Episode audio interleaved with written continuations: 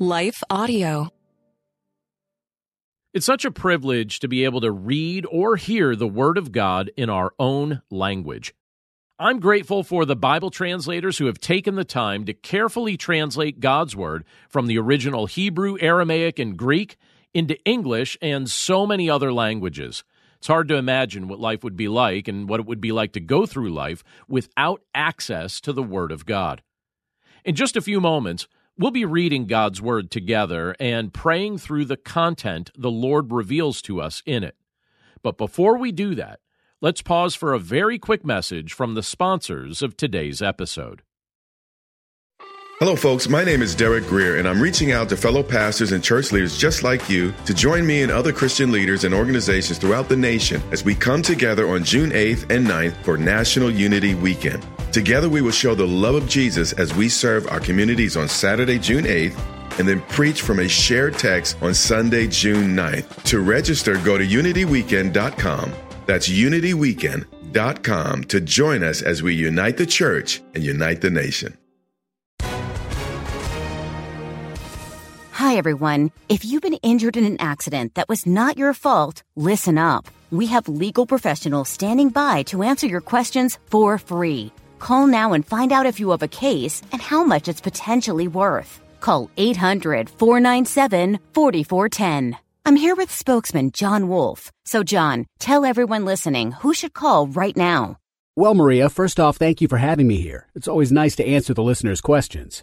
Now, as far as who should call in, Anyone who's been injured in an accident and think you deserve compensation, give us a call right now. 800 497 4410. You'll find out if you have a case and how much it's potentially worth. Thanks, John. You heard it, folks. Take advantage of this opportunity and call now. 800 497 4410. Advertisement sponsored by Legal Help Center may not be available in all states. You're listening to Daily Devotions with Pastor John. I'm John Stange, and today's devotion is inspired by Acts chapter 5, verses 29 and 30, which says, But Peter and the apostles answered, We must obey God rather than men. The God of our fathers raised Jesus, whom you killed by hanging him on a tree. The apostles had been arrested because they were teaching people about the necessity of faith in Jesus for the forgiveness of sins. While in jail, they were miraculously freed from prison, and from there, they went to the temple and continued to preach the message of the gospel. God gave these men great courage to do the task He had given them, even though in doing so, they were risking their lives and their freedom. From the temple, they were escorted by officers to appear before the high priest and the council for questioning. Imagine being the apostles at this point.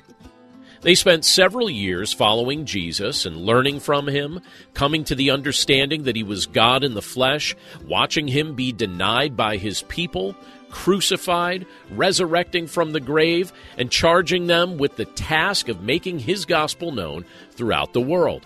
And now a group of know it alls whose heads were full of knowledge, but their hearts were as hard as stone, were telling them to stop teaching in the name of Jesus and to stop reminding the people that it was them who emphatically called for Christ's crucifixion. What would you do in an instance like that? What do you do when your faith gets tested like this now?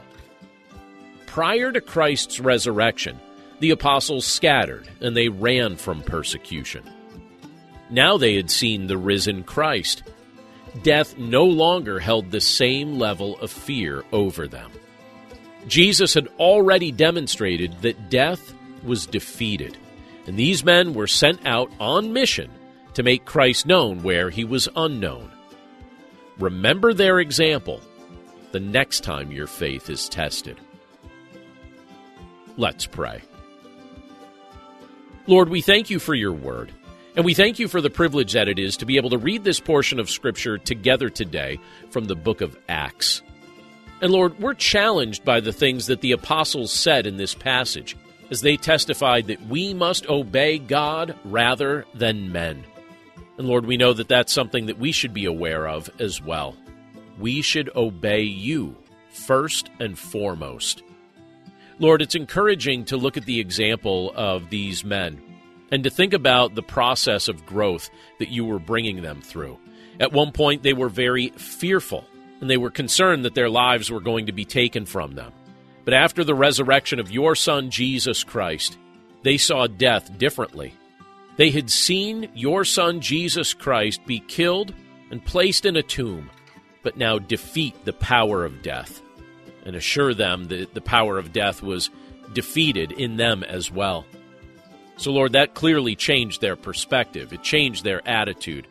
And as they lived their lives as men who were filled with your Spirit, we see that they were much more willing to speak boldly and clearly and accurately. And they didn't cower in fear when others threatened them.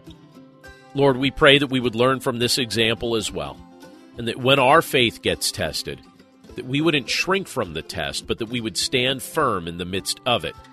Because we want you to receive the glory and it's our desire to grow strong in our walk with you, knowing that this has been made possible through your Son, Jesus Christ. So we thank you, Lord, for this challenge from your word, and we thank you for your presence with us today. We pray this all in Jesus' name. Amen.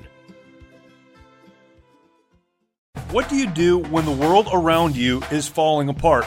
It's amazing to me how many people are breathing air. They're going about their business and doing the things you're supposed to do. But if you really ask them, they know that on the inside, they are spiritually and emotionally and relationally dead.